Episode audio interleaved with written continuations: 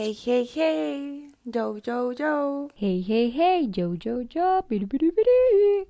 Hola, ¿qué tal? Mi nombre es Elene. Bienvenidos al segundo capítulo de esta nueva temporada. Hola, mi nombre es Pamela. Bienvenidos a Añón.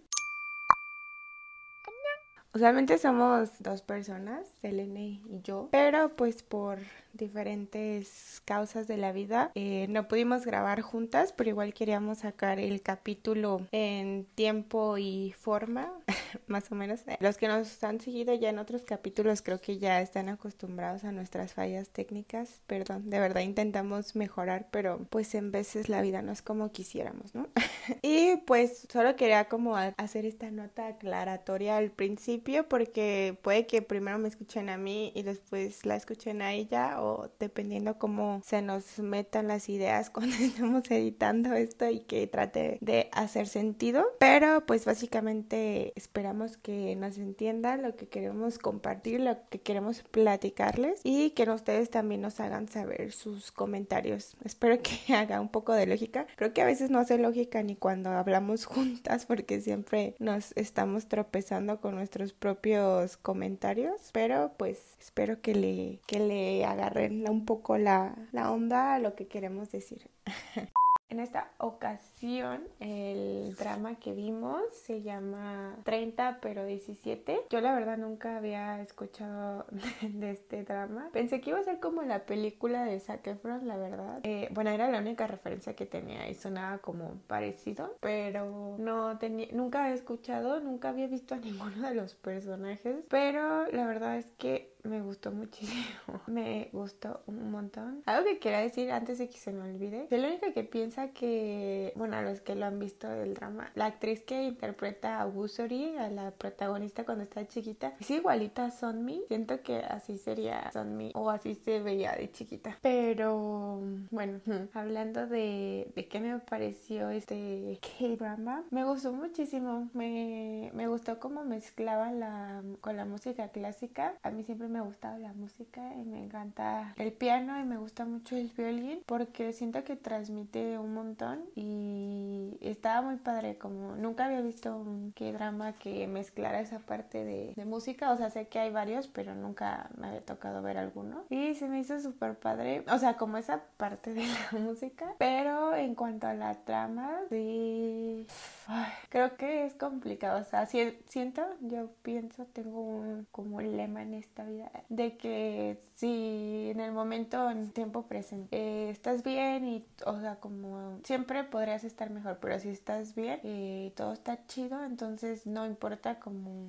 lo que pasó antes, ¿no? O sea, como que el pasado es historia porque luego las personas creo que nos torturamos pensando que hubiera pasado si y si no hubiera hecho esto, si hubiera hecho aquello. Y la verdad es que es muy difícil saber qué, qué hubiera sucedido y no tiene sentido como estarnos presionando porque pues no va a cambiar el resultado de cómo estamos ahorita, ¿sabes? O si hubiéramos hecho algo diferente a lo mejor no estaríamos como, como en el presente y si estamos bien y está chido pues no, no estaríamos bien. Y o sea, por una parte tenía como ese sentimiento porque en el caso de ella pues pasó por un montón de situaciones pero se puede decir que al final pues quedó bien porque quedó como con el amor de su vida y, y con esta nueva familia que eran pues eh, la Yoshi, el sobrino y, o sea, todos los amigos, o sea, como que se hizo una comunidad muy linda que de cierta forma pues reemplazó a esas personas que ella perdió por, por el accidente y por todo el tiempo que no estuvo presente. Pero por otro lado está como muy complicado porque no inventes, o sea, no fueron de qué meses o, o uno o dos años, o sea, fueron 13 años en coma y no, o sea, me imagino el trauma que ha de haber sentido la chica. O sea, pues no creo que, que no haya personas reales a las que les pasen esas situaciones. Y pues imagínense despertar 13 años y ya no tener la edad que, que tenías, que obviamente en tu mente pues es el último recuerdo que te queda y es pues con lo que te, con lo que, en donde tú pausaste tu vida, ¿no? No sabes cómo, cómo vivir esos 13 años. Se supone que uno pues crece, a lo mejor cambiar tu mentalidad, madura según eso. y todos estos cambios, pero pues se dan con el tiempo, ¿no? Y si ella es como que se congeló, pues no, no tuvo ese cambio, y, pero pues estaba forzada a dar ese salto de 13 años que se hubiera dado de forma natural al despertar y, y tener 30, ¿no? Creo que, que está muy fuerte eso, ese cambio. Y por el otro lado, pues también el protagonista, siento que, que la pasó muy mal porque todo ese tiempo él se estuvo culpando pensando que, que había sido él el... No es que él causó el accidente, pero que pudo haberlo prevenido y no, no lo hizo. Y, o sea, yo nunca creí que él hubiera tenido culpa. Obviamente, pues si él le hubiera dicho, ay, bájate aquí, pues a lo mejor otra cosa hubiera pasado. Pero, pues, o sea, no, no te queda nada por seguro. Y como ella decía, lo hizo solamente para poder hablar con él y ella se hubiera bajado en otro lado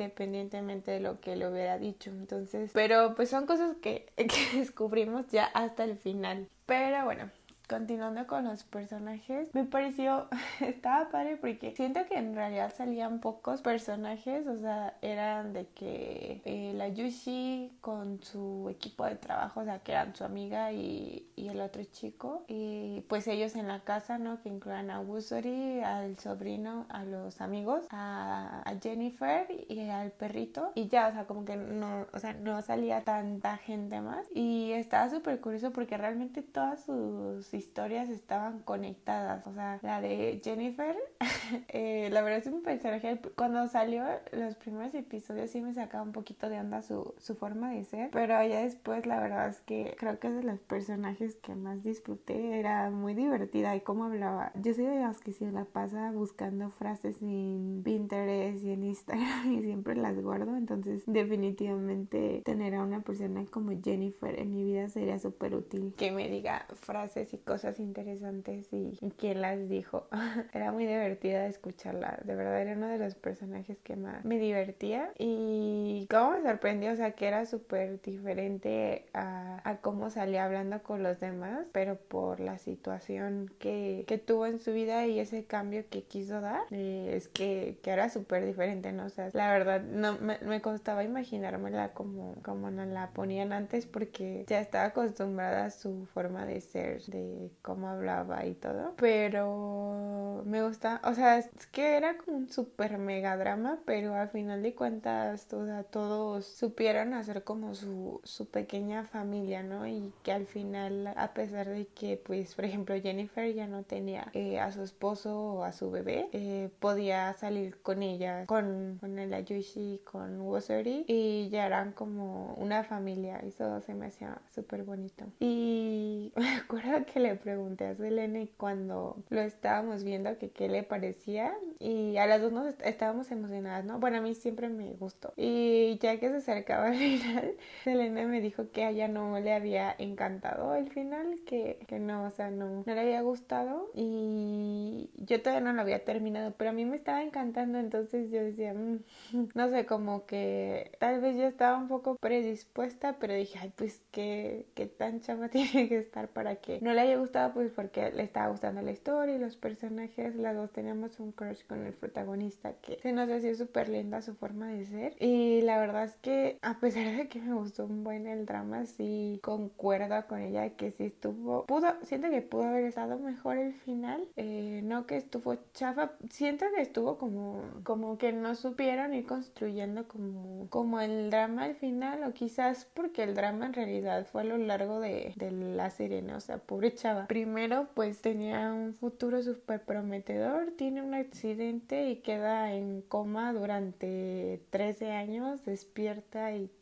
pues ya no tiene 17, ahora tiene 30 y tiene que aprender a vivir con esa edad y no sabe dónde está su familia, nadie se hacía como cargo de ella. Eh, empieza a buscarla, pues no tenía dónde llegar, pues conoce a estas familias, a estas personas que la adoptan como si fuera de su familia y la apoyan a buscar a su tío y demás y se entera que, que su amiga de toda la vida que estaba en el accidente con ella pues realmente había fallecido y que el tío también se murió. La tía pues se desentendió de ella totalmente. O sea, la verdad es que le pasó de todo a la chava, pero sí, o sea, siento como que usualmente en los dramas siempre pasa como que ese secreto o ese problema se va haciendo grande y se va haciendo más complicado hasta que como que explota el problema y se separan casi siempre o entra como esa tensión entre los protagonistas hasta que pues lo resuelven y ya eh, quedan juntos o, o bueno, si hay algunos dramas en los que queda como abierto el final, pero acá no, o sea, fue como que el problema lo fueron llevando y no sé, o sea, siento que sí ahí faltó como, como eso porque la verdad yo sentía, aunque los capítulos estaban súper cortos de que media hora yo me aventaba como dos o tres en un rato, eh, al final sí sentía, o sea, que tres capítulos antes de que se acabaran, sí sentía como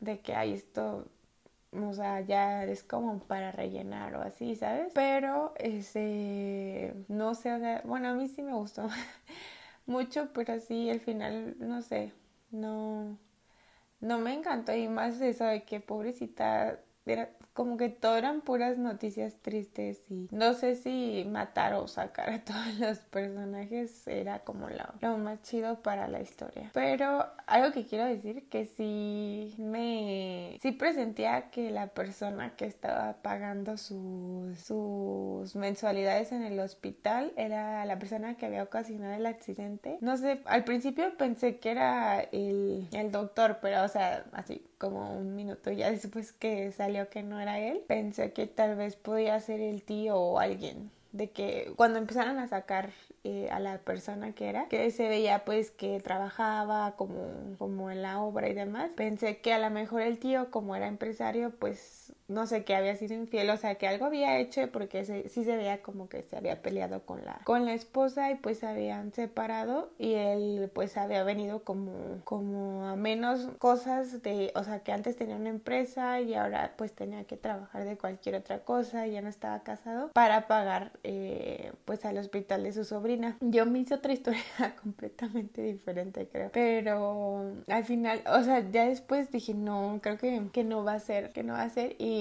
no sé, como que yo pensaba que iba a ser el que había ocasionado el accidente y ya hasta que al final salió que sí, fue que wow. Digo que, o sea, creo que en esa parte fue como que ellos quisieron, el drama que quiso hacer como esa conciencia de que tú cuando estás al frente de un volante tienes que estar súper consciente del poder y de la responsabilidad que tienes, ¿no? Porque al señor se le hizo pues fácil salir y tomar y X y cuando empezó a manejar ese día pues estaba como cansado y pues con los efectos del alcohol y por ese, por ese detalle no ajustó bien lo que tenía que checar con su camioneta y por eso fue que pasó el accidente. O sea, digo, de ese modo se me hizo padre pues que por lo menos él como que se hiciera cargo y más porque pues no iba a haber nadie que se hiciera responsable de, de darle ese tratamiento y pues de cierta forma fue lo que le ayudó a, a llegar todos esos años hasta que pudo despertar. Pero pues sí, obviamente creo que la, la moraleja de la historia es que si el señor hubiera sido consciente y responsable, pues no hubiera manejado porque había tomado y se hubiera evitado el accidente, ¿no? Es que era muy complicado, creo que era ese, ese dilema de, ay, si hubiera hecho o si no hubiera hecho, hubieran pasado cosas diferentes, eso es obvio, pero creo que al final no salió tan mal, no sé. Yo sí lo único que sí, es que yo sí creí que iba a, íbamos a verla como subiéndose a un escenario con un vestido bonito y tocando el violín, pero pues al final no me quedé esperando, pero este, pues no sé, o sea, creo que me gustó mucho la historia, creo que es como esos dramas que son como para disfrutarlos y para como esos dramas que sientes que te acompañan en tu día a día y que te familiarizas y te encariñas con los personajes, pero que, o sea, como no, que no son tan pesados, ¿no? Por ejemplo, el drama que vimos en el capítulo capítulo anterior, el de My Mister, sí era un drama de que hora y media de los capítulos y en cada capítulo algo le pasaba a Lei Jian, o sea, al personaje de Ayu y era como mucha estrés mental y era como muy triste y demás. Eh, creo que acá no, creo que acá, bueno, sí era triste porque pues todo lo que le pasaba, pero no sé, ella tenía como una actitud muy bonita y la relación que tenía con, con el personaje principal de estarse apoyando y demás. Yo no esperaba que ella también lo conociera y que estuviera enamorada. Sí, sabía que lo reconocía porque pues sí lo había visto, pero no me, no me esperaba que estuviera enamorada de él. Pues sí, me gustó mucho la historia, el personaje. Sí, sí siento que es esos dramas que ves y que extrañas ver todos los días porque ya era como parte de tu rutina. Pero pues estamos emocionadas de seguir con los otros dramas que escogimos. No hemos visto ninguno, ninguna de los dos para platicarlos con ustedes. Algunos son dramas recientes, otros no tan recientes. Este creo que es del 2018 en un ranking de corazones de neón. Yo creo que sí le daría un 4 Creo que es el primer K-drama que no le damos 5. Bueno, yo, no sé Selene. Pero sí, porque, o sea, hay mejores y por eso sería injusto darle un 5. Pero está muy bonito y siento que sería algo que, que todos querrían ver. Y que está padre, o sea, es como esos que te alegran el corazón el día. Y aunque pues están como pasando la tragedia, o sea, no es como que no le pasó nada a la chava, pero está padre. Pame dijo que no me había gustado el final de este drama, pero lo cierto es que no es que no me haya gustado, sino que me causó conflicto mental y es que tanto tiempo duró la protagonista diciendo que su sueño, que su sueño, que su sueño era, era tocar el violín y que el violín, el violín, el violín, para que se abriera la oportunidad de que ella pudiera tocar el, el violín y ella dijera, no, mejor me quedo, mm, mm, mm". como que me choqueó la idea. Porque está bien, eh, puedes pensar que es al final lo que ella quiere o, tomas esa decisión de lo que más te conviene a ti o lo que realmente quieres, pero esas decisiones se toman cuando ya eres súper madura, siento yo. Y entonces a lo mejor es lo que los productores quisieron dar a entender. Eso espero, que ya era lo suficientemente madura para decidir qué era lo que quería en el futuro, aunque solo, aunque me preocupa que, que puedan tomarlo de una manera de es más importante el amor, entre comillas, que tus sueños, ¿saben? Es por eso que no me agradó tanto el final porque puede malentenderse a lo que va referido. Espero que lo hayan hecho así los productores, ¿no? Que se fueran por el lado de ella ya es madura para decidir qué quiere. Y no como el cliché de, oh, yo me sacrifico porque el amor divino. O algo así, no sé, no sé. Tal vez estoy exagerando, ¿no? Hay algunas cositas que me llamaron la atención. Eh, la, una mantra o una frase que dijeron sobre el conejo, no, no, creo que era como una metáfora, el conejo fuera de la luna, sobre las cosas pueden cambiar dependiendo de cómo las piense, de, cómo las pienses, las cosas pueden cambiar dependiendo de cómo las pienses. Me gustó mucho eso porque, pues sí, es cierto, ¿no? Todo depende de la perspectiva y estoy segura que Pam y yo somos de las personas, de las personas que vemos el vaso medio vacío, cuando pues no hay problema si lo vemos medio lleno, ¿no? Está a la mitad, o sea, sí, sí, sí, Ok. El caso es que deberíamos de ser más positivas y no encerrarnos en lo negativo de las cosas. También hay eh, la amiga del protagonista dijo algo como de nadie se autodenomina adulto, que ella aunque tuviera 30 años seguía pensando o se seguía sintiendo como de 20 y creo que es eh, una frase muy acertada y muy cercana a la realidad porque yo aunque ya tengo mis años sigo sintiéndome bueno, tal vez no sintiéndome, sino sigo pensando como alguien más joven. o sea, aniñada al mil por ciento. Pero sí es cierto, no es como de un día al otro, ay, ya soy un adulto y debo de comportarme como un adulto y ya voy a hacer negocios. Deja, abro una cuenta bancaria. Claro que no, creo que todo eso lleva tiempo y dependiendo de la experiencia y de las situaciones es como vas madurando, creo creo yo. Y por último, ah, no, tengo otras dos cuestiones que me gustaría compartir. Eh, siento que el protagonista tenía un problema y decidió tratarlo. Eso a mí me pareció mucho de admirar. También quería que tomáramos un minuto de silencio por todos los sueños que no vamos a lograr, pero que gracias a, a, haberlos pensado y haberlos tenido, somos las personas que somos. Digo, es imposible que realicemos todos los sueños, pero está bien soñarlos, ¿no? y ya creo que es todo. Ya escuchamos a Selene compartirnos. Obviamente nos iba a quedar con la espinita de que la eché de cabeza que no le había gustado. Pero bueno, es que era difícil porque usualmente yo siempre soy la que le hace comentarios de los personajes o de la trama o cualquier cosa y ella nunca me contesta, siempre me dice que no, que no vamos a hablar de eso hasta, hasta el capítulo que no vamos a hablar de eso hasta que grabemos los capítulos, pero este, entonces, o sea, necesitaba escuchar su porqué para entender por qué no le había gustado.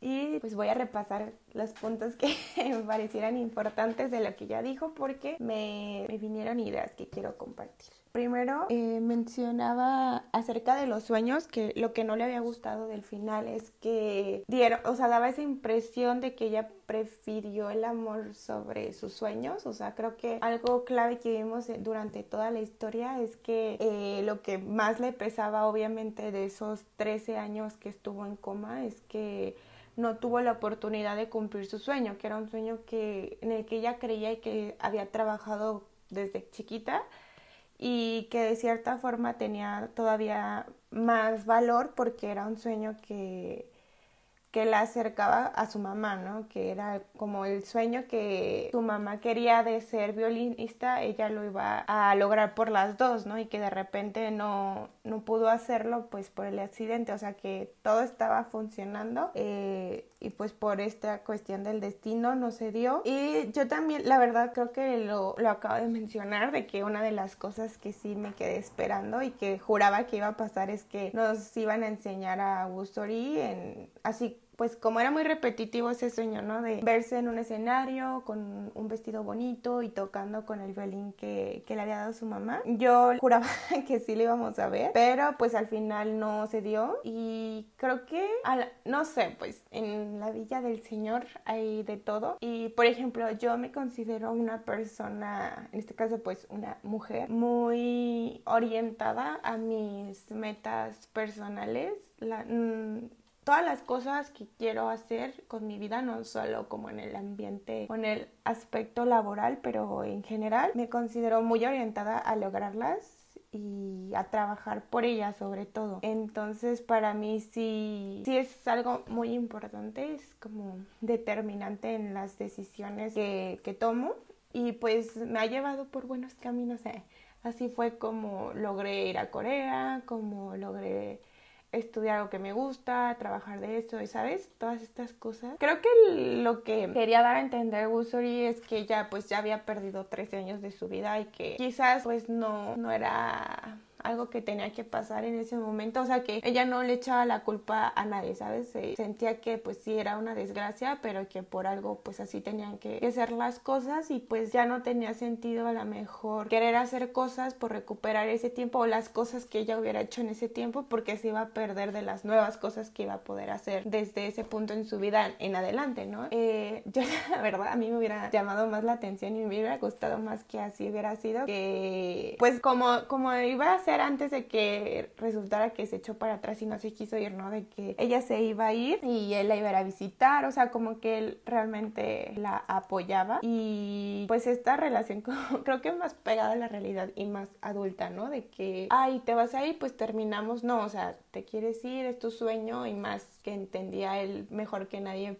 todo lo que había pasado y por qué ella no lo había podido lograr y que la quisiera apoyar, ¿sabes? Que no fuera como de, ay, te vas a ir, pues no me quieres o no te importa lo nuestro, ¿sabes? Que al final de cuentas pues sí se terminó quedando, ¿no? Y que es válido siempre y cuando pues haya sido algo que ella realmente hubiera dicho, bueno, la música fue ese sueño que yo quería durante toda mi vida, pero en este momento preciso eh, pues estoy bien no, no persiguiéndola, ¿sabes? Creo que es complejo, creo que depende mucho, ¿no? O sea, creo que el caso sí es que estamos acostumbrados como a ver los clichés en los que siempre es como que el amor sobre otras cosas. Y más que en este caso creo que el Ayushi no le estaba regateando o negociando el amor, ¿sabes? Él la iba a apoyar. Él siempre le decía de que era para siempre lo de ellos. Y era más, es más como algo que ella decidió hacer. ¿Sabes? Porque todas era como de que, ay, qué padre que te vas a ir y no sé qué. Entonces creo que sí lo quisieron hacer sentir como que era su decisión y porque ella ya no quería perder más tiempo. Y más bien como que desde la perspectiva de ella a los 30 años es que iba a buscar ese sueño de ser violinista, quizás no así en escenarios súper importantes y demás, pero sí tratando de ayudar a las personas que a lo mejor es algo que ella descubrió a través de su enfermedad, pues de, de su enfermedad, de su accidente, de que se recuperó. Y pues de todas esas cosas, ¿no? Entonces creo que está padre. Yo en ese sentido creo que está relacionado con otra cosa que decía hasta ese minuto de silencio por los sueños que no vamos a alcanzar. Creo que suena triste, me deprimí. Primero dije, ay, ya aquí, ya hacen mis sueños y esperanzas, pero tiene lógica, ¿sabes? Creo que a lo mejor es algo que te vas dando cuenta conforme vas creciendo o, lo vas experimentando en tu vida. Me acuerdo que el año pasado, que fue mi último año en la universidad,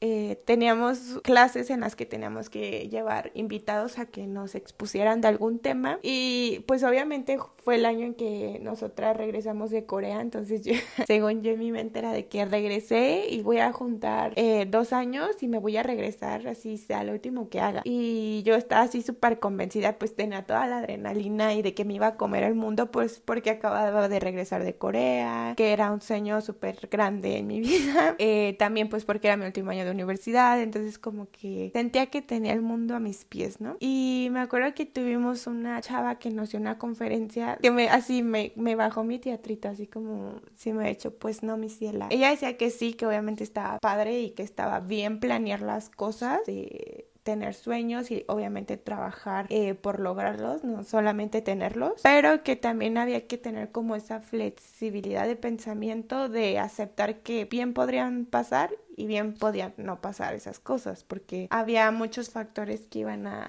depender de, del éxito de que ese eh, sueño se diera o de ese plan y muchos a lo mejor no iban a ser nuestra, de nuestra culpa o que no íbamos a tener control sobre ellos. Entonces, la verdad sí me dejó así como que moviéndome el hámster porque pensé que era cierto, o sea, yo súper motivada en que iba a regresar, iba a ahorrar y me iba a regresar a Corea, pero la verdad es que hay muchas cosas que pueden pasar en ese, en ese plan y si alguna pasara que yo por estar en negación de que no va a pasar y se va a cumplir porque es mi sueño y no sé qué, eh, sería como peor, ¿no? Lo que decías de ver el vaso medio vacío, menos lleno, nos haces ver como unas amargadas. Yo en mi caso no sé si sea excusa, pero lo que pasa, siento que soy muy realista, entonces sí me la paso soñando y yo me voy, o sea, yo me la vivo soñando, despierta, pero sí, ya cuando se trata de aterrizar los planes, sí soy muy realista de que va a ser súper difícil. O sea, creo 100% que lo puedo hacer, pero va a estar súper difícil, ¿no?